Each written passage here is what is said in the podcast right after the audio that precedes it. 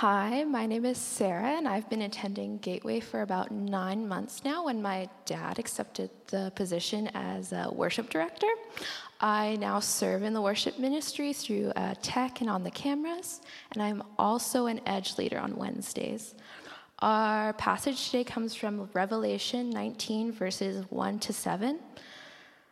After this, I heard what sounded like the roar of a great multitude in heaven shouting, Hallelujah! Salvation and glory and power belong to our God.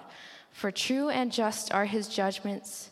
He has condemned the great prostitute who corrupted the earth by her adulteries. He has avenged, avenged on her the blood of his servants. And again they shouted, Hallelujah! In the, the smoke from her goes up forever and ever. The 24 elders and the four living creatures fell down and worshiped God who is seated on the throne, and they cried, Amen, Hallelujah. Then a voice came from the throne saying, Praise our God, all you his servants, you who fear him, both great and small. Then I heard what sounded like a great multitude, like the roar of rushing waters, and like loud peals of thunder, shouting, Hallelujah, for our Lord God Almighty reigns. Let us rejoice and be glad and give him glory. For the wedding of the Lamb has come, and his bride has made herself ready. This is the word of the Lord. Thanks be to God. Thank you. Good morning. If you have your Bibles, why don't you go ahead and grab that and find Revelation chapter 17. While you're doing that, let me say hello and welcome to those of you who are joining us online, especially uh, Houston CRC, our brothers and sisters in Christ. We just want to welcome you. We love you. We're glad you're joining with us today.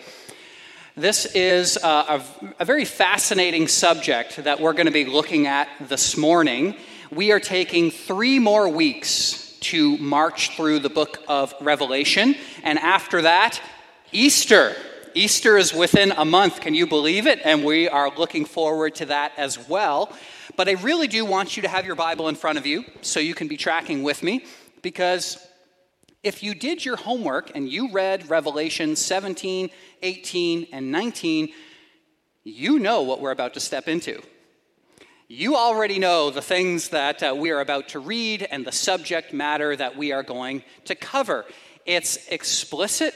It might make us feel rather uncomfortable from time to time. And yet, here's what I want you to know on the front end I want you to know that everything we're reading today isn't new.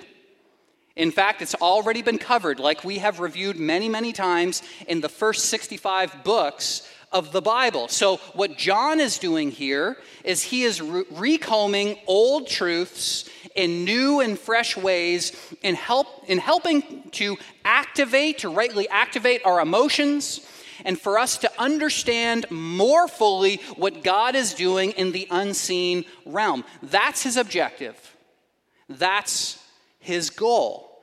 So, let me set the stage. Last week, we looked at the vision of the seven bowls of God's wrath. And we discovered there that this is actually good news for the Christian because the bowls of God's wrath are not poured out on you they are poured out on his son. So, this isn't a message of hell, fire, and brimstone. It is a message of Good Friday leading into Easter Sunday that God is victorious, that he has paid the way for all of our sins. We have been wiped clean through the blood of the Lamb.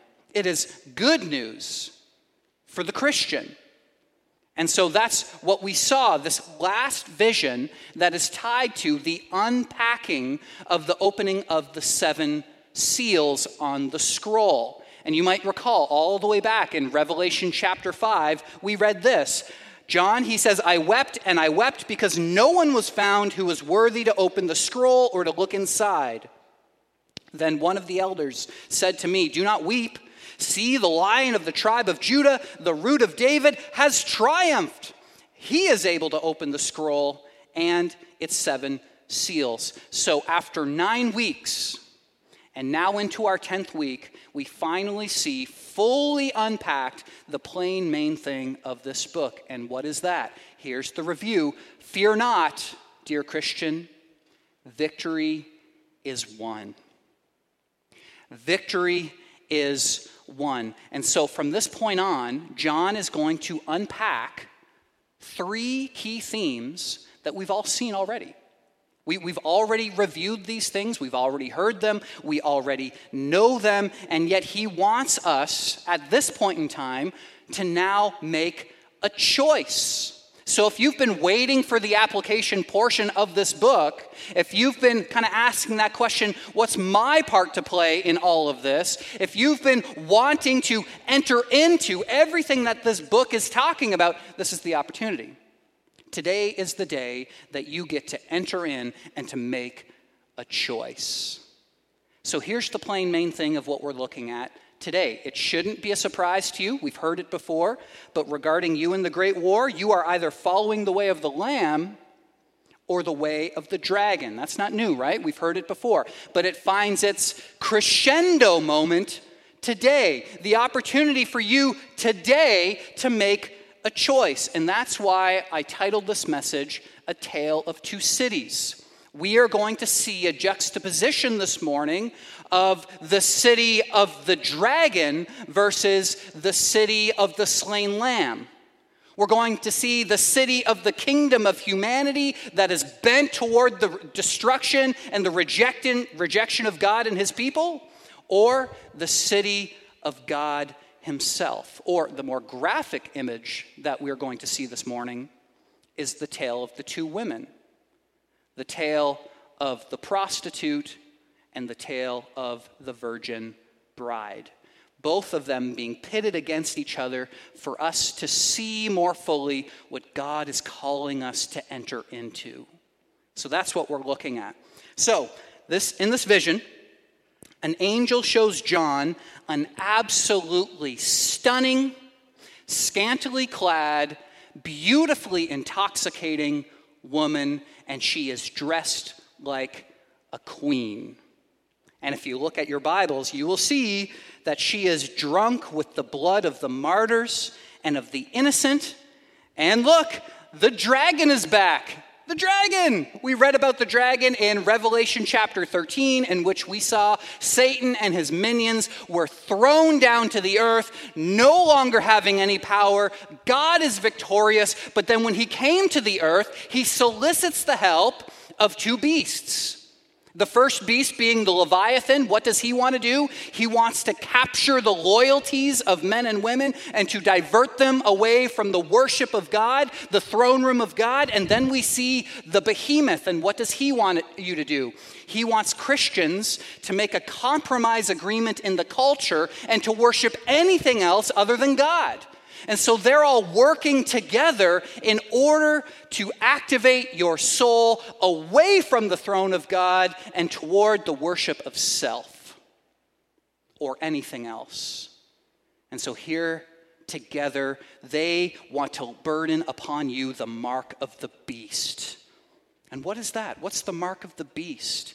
Well, we've learned that already too. It's your disobedience to this book. It's any time you've determined that, that you're smarter than this book, that you treat it like good advice rather than God's authority over your life. And so, why this reference of the forehead and the hand? Well, that's in reference to the Shema, Deuteronomy chapter 6. It says, Hear, O Israel, the Lord our God, the Lord is one. Love the Lord your God with all of your heart, with all of your soul, with all of your strength. These commandments I give you today are to be on your hearts. Impress them to your children. Talk about them when you sit at home, when you walk along the road, when you lie down, and when you get up. Tie them as symbols on your hands and bind them on your forehead. So there it is. The forehead represents your faith, your ideology, your worldview, your theological understanding of who God is. And your hand represents faithful living, obedience to the Word of God. And Gateway, that's why I'm telling you that we need to be a place that embodies its doctrine. We're going to embody our doctrine. We're going to not only know what it says, but we're going to live it out in obedience to God through the help of the Holy Spirit. And so here's the woman. She's riding on a dragon, and John is drawing together everything we've been learning for the last 10 weeks in a final showdown for your soul. For your soul. So if you have your Bible, Revelation 17, verse 5, it says this The name is written on her, this is the prostitute, the name is written on her forehead, there it is again, was a mystery. And now she's going to be given three titles Babylon the Great, the mother of prostitutes, and of the abominations of the earth. So here's the first question we have to ask why, why the image of a prostitute? Think about this. I, I know you don't want to, but we got to think about this for a second. Why the image of a prostitute? We see here that she is lewd, but we can't take our eyes off of her. We know that it's wrong, and yet we still see that our hearts are drawn toward her. She represents everything that the dragon and the two beasts have been selling us throughout the course of this entire book trying to divert our attention away from the throne room of God and toward anything else. She's trying to seduce us. And why the name Babylon? What, what is all that about? Well, we know the answer to that as well. We learned it already. We know that Babylon is code for Rome. Every single time we see the word Babylon in the, in the book of Revelation, we just know it's code for Rome. The reason why John had to do this is because he's on a deserted island in Patmos. He's in like a, a maximum security prison with a view. That's where he's at. And so everything that he tries to write down, it has to go through the security team to the ward the other side. So he's writing about prostitutes and dragons and blood, and they're looking at this like this guy's a lunatic. He's a crazy man. But every time he references Rome, he codifies it. But because first century Christians know their Old Testament, they know exactly what he's talking about. They know that this is a reference to Rome. So look at Revelation 17, verse 9. This is probably the best instance of this. It says this in reference to the seven heads. This calls for a mind with wisdom. He's already alerting them be wise in what you're about to read. The seven heads are seven hills on which the woman sits. So we know that Rome is situated geographically around, you guessed it, seven hills, seven mountains. See this picture that we just put up here?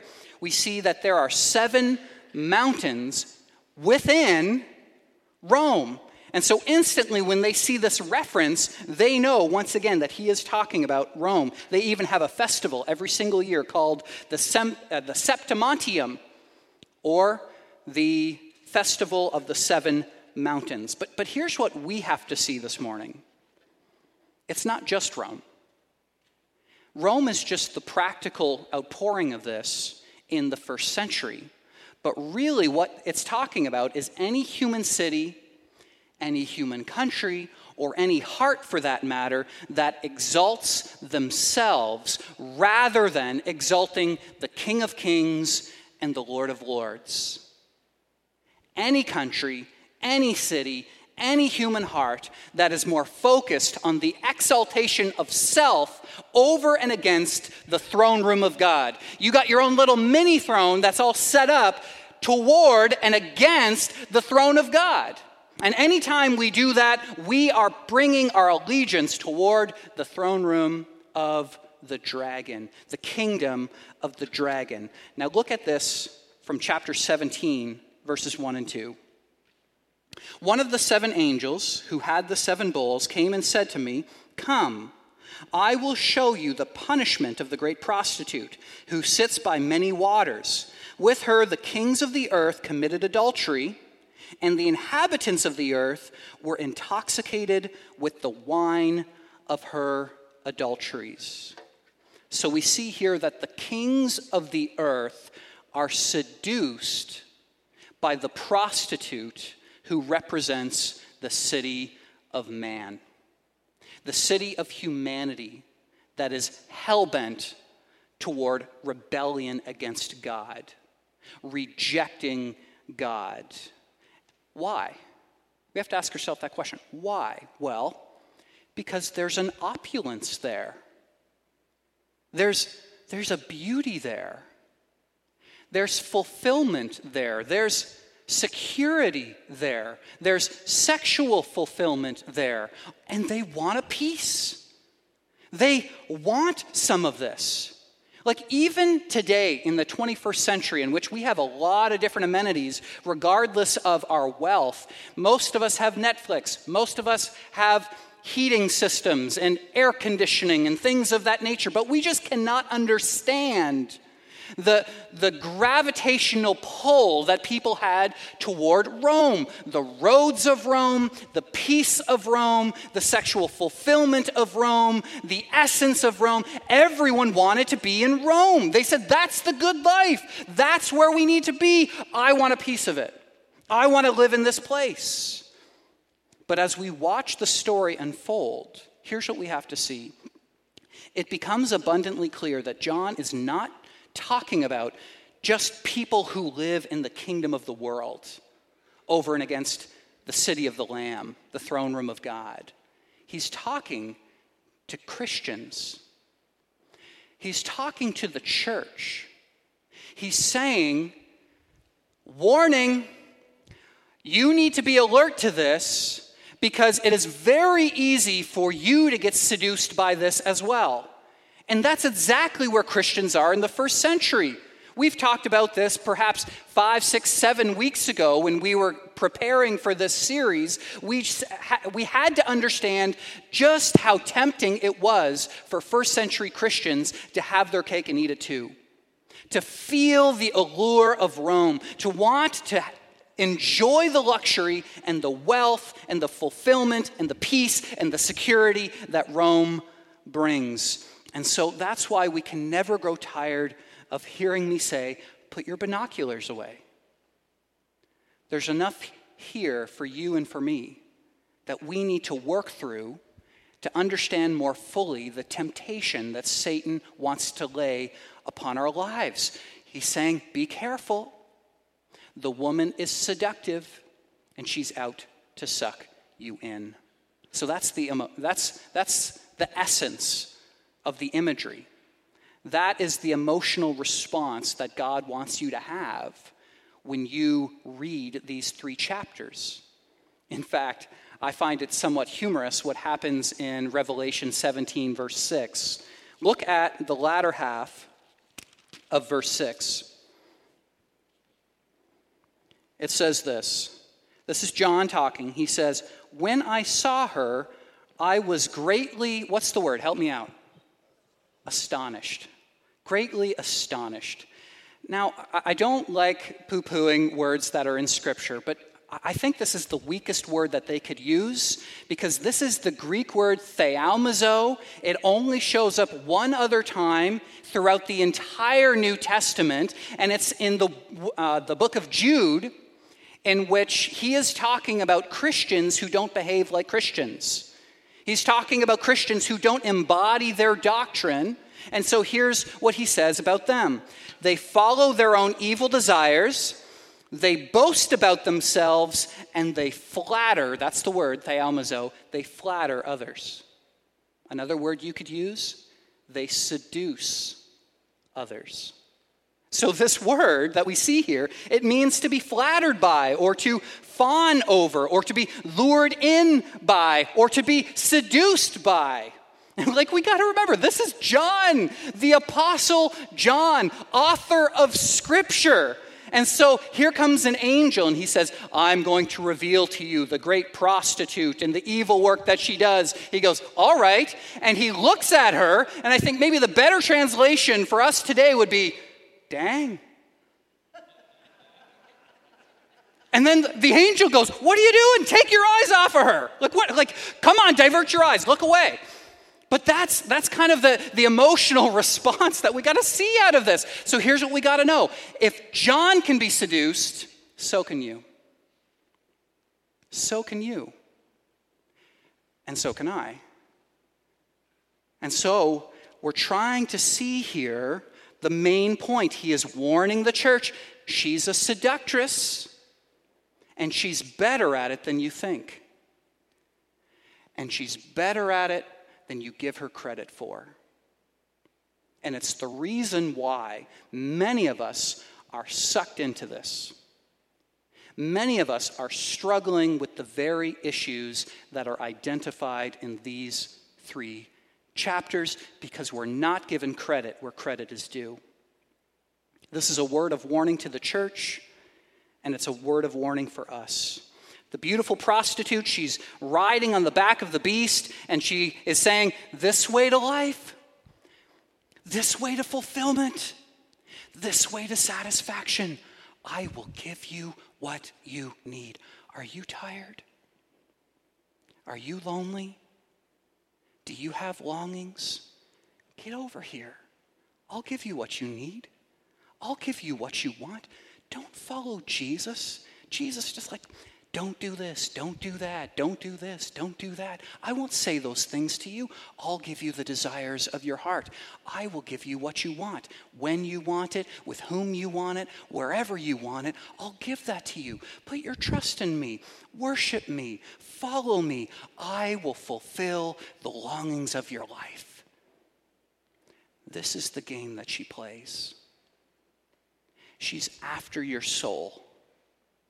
She's trying to draw you in, to seduce you, to suck you in, Gateway. That's the game. That's what she's trying to do. So, for, for the sake of maybe there's a guest here this morning and you're contemplating whether or not you believe Jesus is real. You've walked in this morning and we're talking about prostitutes and dragons, and you're like, what are these people? What do these people believe? Just so you know, we don't believe there's an actual prostitute or an actual dragon. These are images, references to help us understand more rightly what is happening in the unseen realm. But at exactly the same time, here's the point that I would make to you it's actually worse.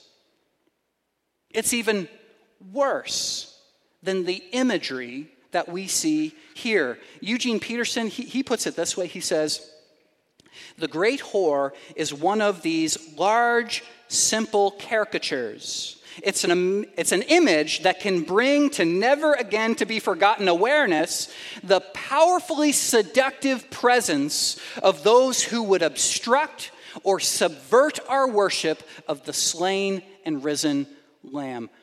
That's what Satan and his minions are trying to do to subvert worship or for us to forget about worship and to worship ourselves or any other created thing.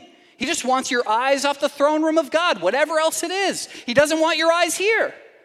He wants your eyes over there. So, this is the tale of the two cities. And this is the reason why I've been trying to convince you that you're not neutral. You're either following the way of the lamb or the way of the dragon. And I think there's plenty of Christians who have convinced themselves they can walk on the tightrope and say, I can have my cake and eat it too. I can enjoy the luxuries of Rome and of Babylon or whatever else that is in our 21st century context, and I can give God a nod over the weekend. And this book is telling you you can't do that. There's two kingdoms, and you live in one of them.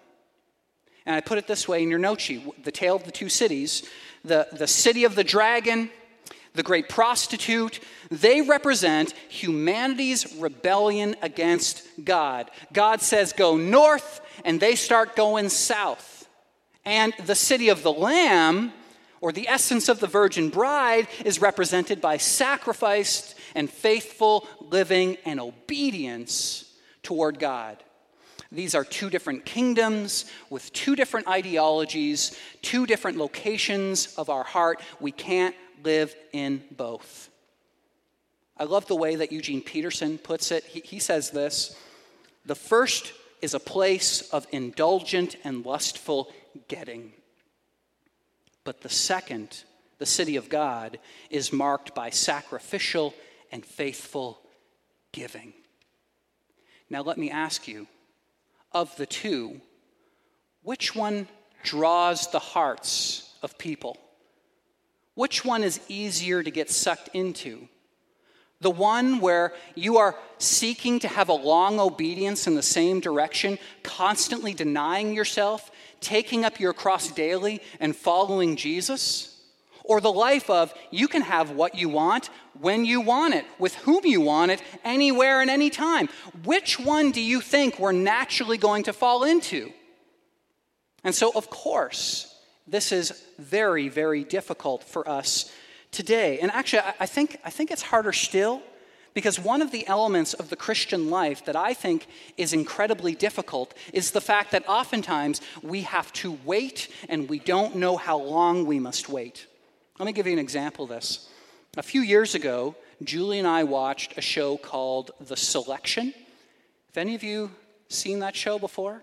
It is fascinating. I think it's on the, the History Network. And it's where a, a bunch of random civilians go through special ops and Green Beret training. Intense physical torture in pushing their bodies to the limit, their minds to the limit, the, the psychological warfare that they have to walk through. So there's waterboarding, there's holding arms while the, the ocean just continues to smash against them for hours until they give up or they have hypothermia. But on one final day, the one that really stood out to me that I thought was just, it, it should have been easy from the comfort of my couch was when they were told to put on a 65 pound pack and to just start walking in the wilderness. But here was the one note they weren't told when it would end. They didn't know when it would end. They just said, start walking. And the interesting thing was, that was something that they had to do every morning. They had to walk or to run or to march 10 miles with their pack out in the wilderness. So this is something that they're used to, but they knew that it was 10 miles. They saw the ending in sight. They knew when the torture would end. And yet, in this particular story, when they're heading out, many of them just started dropping like flies because they couldn't deal with the psychological trauma of not knowing when the pain would end. And so only two people survived that test out of everyone who started. And so I'm once again reminded of these first century Christians who are living in Rome, where if you are a Christian, then you are ostracized from the community.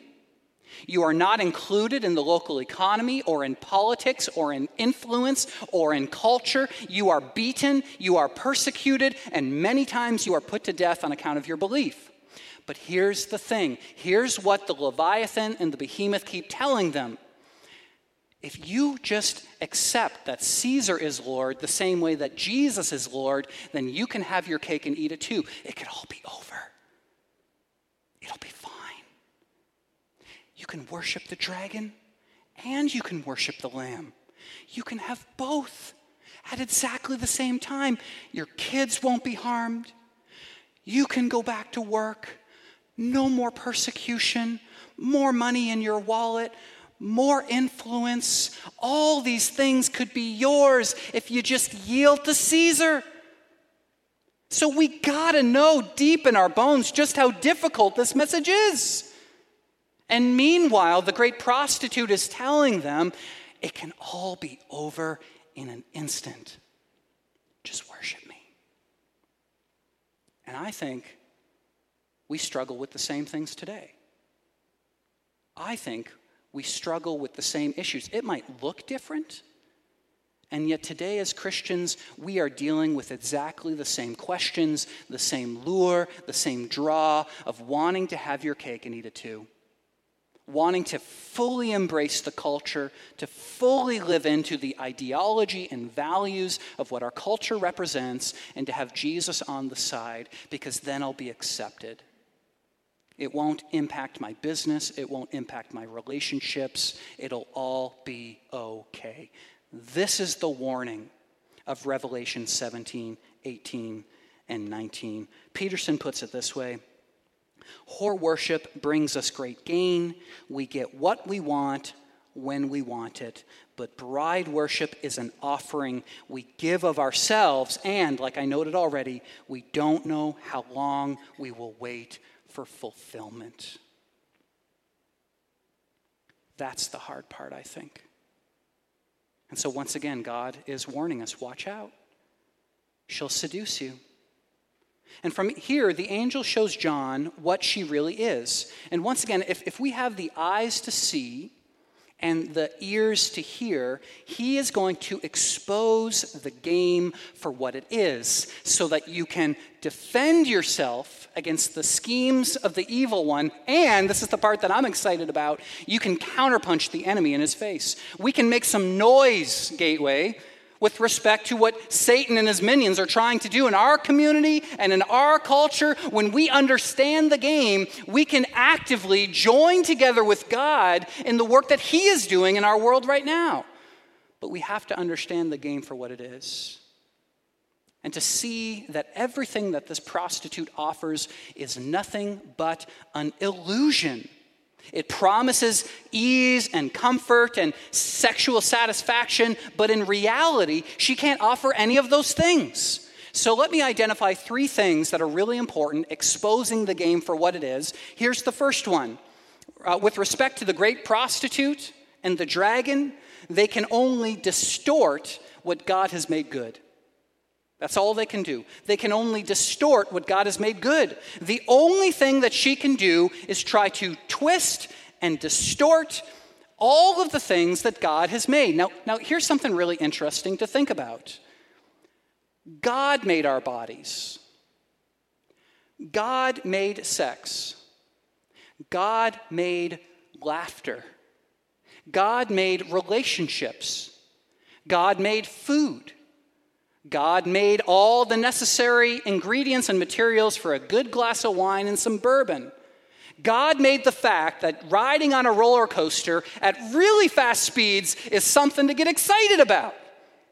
God made all of those things. And yet, the only thing the evil one can do is to distort them for our own selfish gain.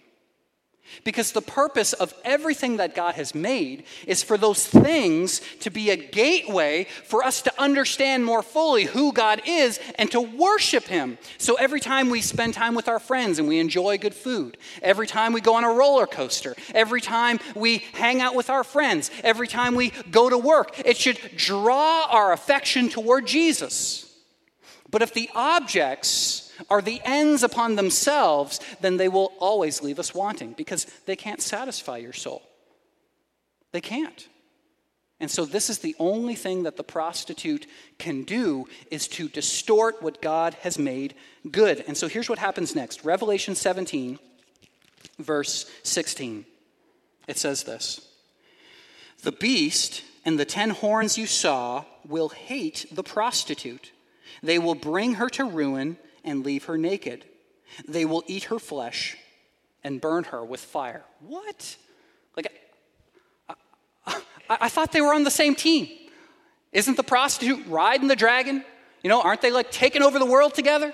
Why is the dragon consuming, destroying, eating the flesh of the prostitute? What's going on? Here's the point because number one is true, because they can only distort what God has made good. Number two, she can't deliver on her promises.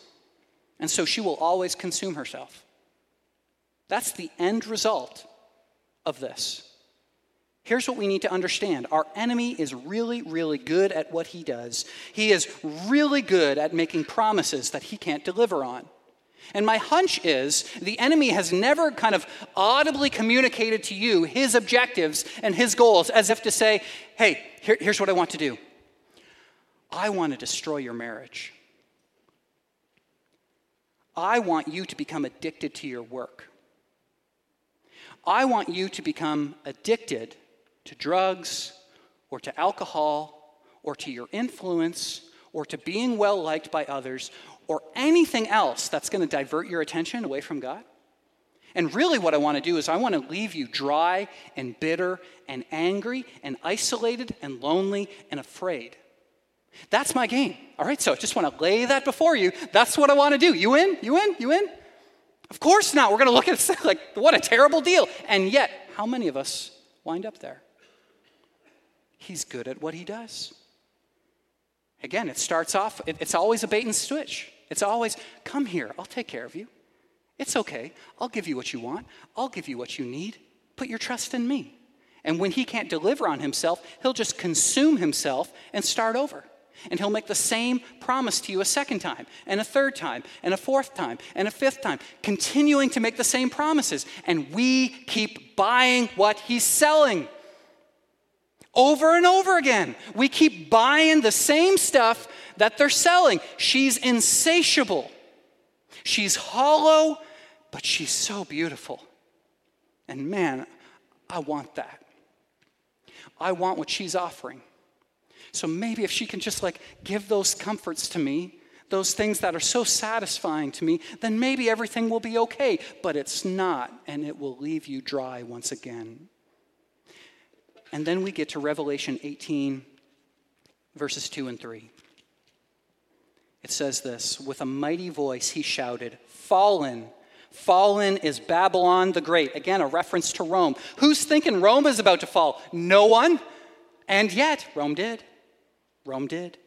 Fallen is Babylon the Great. She has become a dwelling place for demons, a haunt for every impure spirit, a haunt for every unclean bird, a haunt for every unclean and detestable animal. For the nations have drunk the maddening wine of her adulteries. The kings of the earth committed adultery with her, and the merchants of the earth grew rich from her excessive luxuries. She becomes the dwelling place for demons.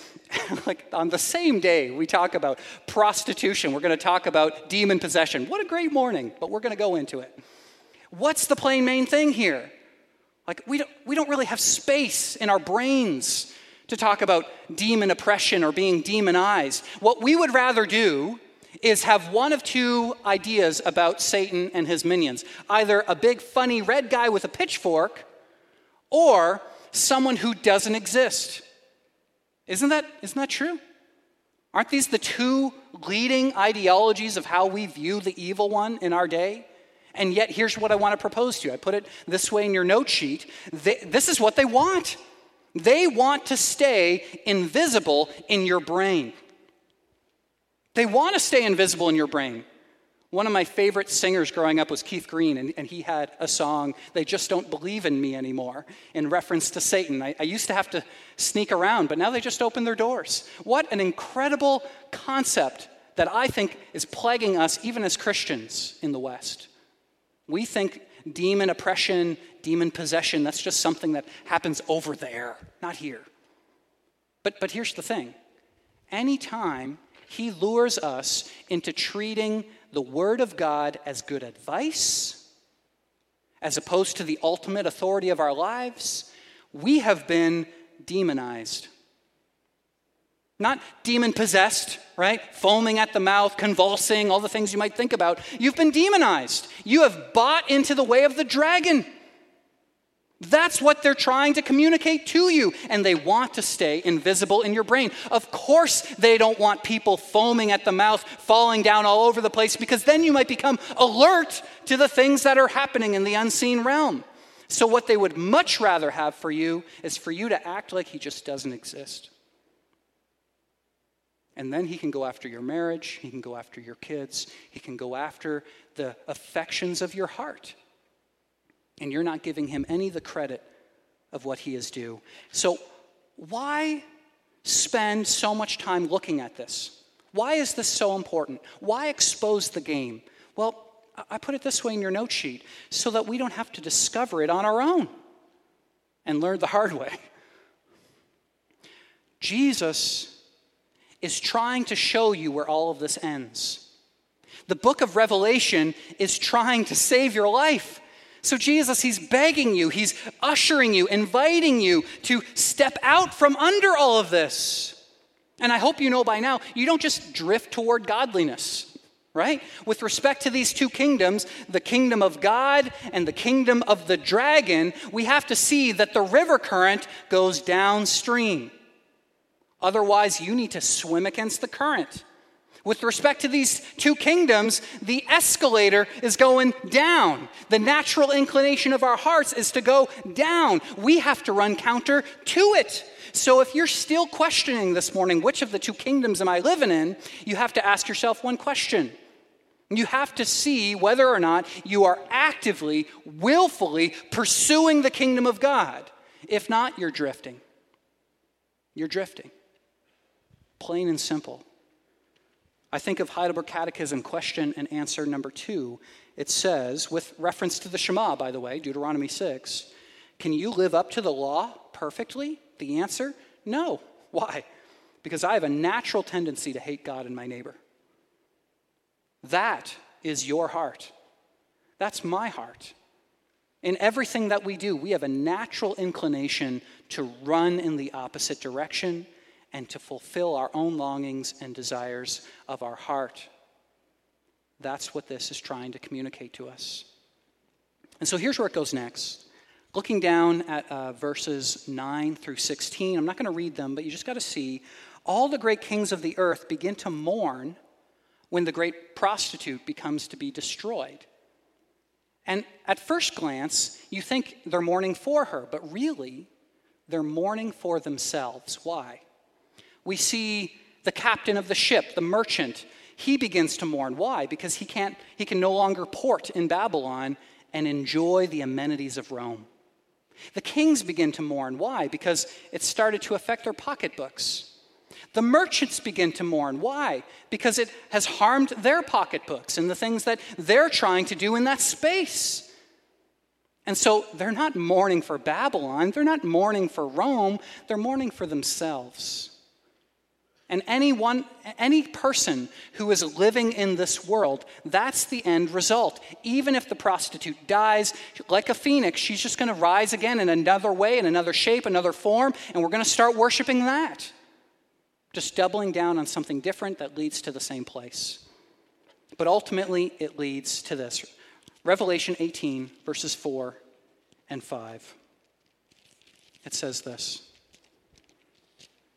Then I heard another voice from heaven say, Come out of her, my people, so that you will not share in her sins, so that you will not receive any of her plagues. For her sins are piled up to heaven, and God has remembered their crimes. This is the calling for us to be kingdom minded people. And so the question is how do we do that? I want to really quickly share with you the three ways that we as Christians can be kingdom minded people. The first one is this City of the Lamb people, kingdom minded people, are to be people marked by peace, rejecting the warring of Babylon. We are to be people with a heart that understands that despite what we might see all around us, that Jesus is on his throne, that he's sovereign over all things, that victory is won, that he is in control.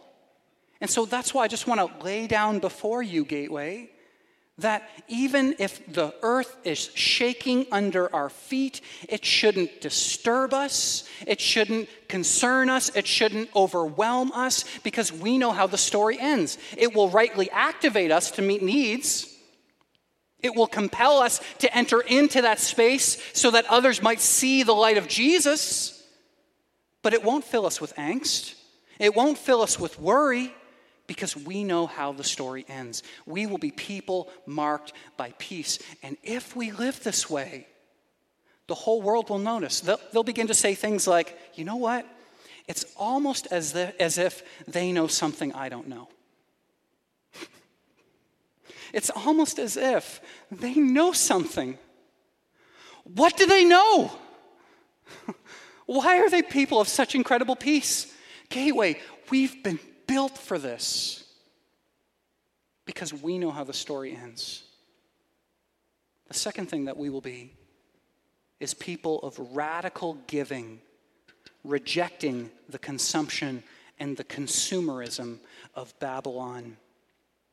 We will be people marked by radical generosity. Babylon is insatiable, always wanting more money always wanting more sex, always wanting more fulfillment, always wanting more security. And the more they accumulate, the more anxious they become. Because it can't fulfill the longings of their heart. And so we run counter to that current. And one of the ways that we do that is by displaying radical generosity and hospitality to those who don't yet know Jesus. And they go, My goodness. And once again, think to themselves, There's something that they know that I don't know. And then the third and final is that we are to be people of worship, inspiring hospitality toward the people currently living in Babylon. We don't have time to read all of this today, but I do want you to know that all of chapter 19, each of these four hallelujahs, are exactly tied to the last five chapters of Psalm uh, 146 to 150. Each of them hearkening us back to a heart of worship, something that we learned last week that even as it looks like the world may be going to hell in a handbasket, the people of God begin to sing a hymn. Why would they do that? Why would they sing a hymn while the world is on fire? What would inspire them to do that? Because they know how the story ends. And so, with respect to people who might not yet know the name of Jesus Christ, might not know who He is, we are always invited to enter into that space and to share the good news. God is calling you to two things this morning. For those of you who are followers of Jesus, number one, to turn away from the prostitute, to turn away from the dragon, and to turn back toward the throne room of God. But number two, at exactly the same time, as your eyes gaze out at the throne room of God, that you would be motivated to share the joy that you have with those who do not yet know it, that you would set a table before your enemies. That you would bring out the best bourbon, you would bring out the best steak, all the fixins. You would look at them and you'd say, Tell me your story. What are the desires of your heart? What did you long for when you were a little kid? What do you want now? Hear their story. Love them. Let them see the joy that you have. I've shared with you already, Easter is right around the corner. I'm going to give a very simple message of the resurrection of Jesus. And I just want to challenge you, to inspire you, to encourage you. Invite a friend. Invite a neighbor who's far from God. This is the joy of our lives. They need to hear it too. So I'm going to lead you in a prayer, and I'm going to give you some time to pray about these things. And I'll just open some space for you to get right with God and to talk about Him with these two. So, with your heads bowed and your eyes closed, let, let me pray for you. Lord, I have some repenting to do this morning. I repent of the ways I have not walked in peace. I repent of the ways that I have often warred just like the city of Babylon. Maybe not with a call to arms, but through my own words, through my actions, through social media, through propaganda. Oh Lord, I have not walked in peace. Lord, I have not been generous. I have been selfish. I have been a consumer. And I repent of the ways that I have been that. Cast a vision of the throne room for me that I might see it more fully today. And Lord, I have not been hospitable toward those who do not yet know Jesus. I am so sorry, Lord. I ask that you would give me the conviction of my heart to share the good news with those who do not yet know it. That they would see you for who you are the King of Kings, the Lord of Lords, the one who came from heaven to earth to save us.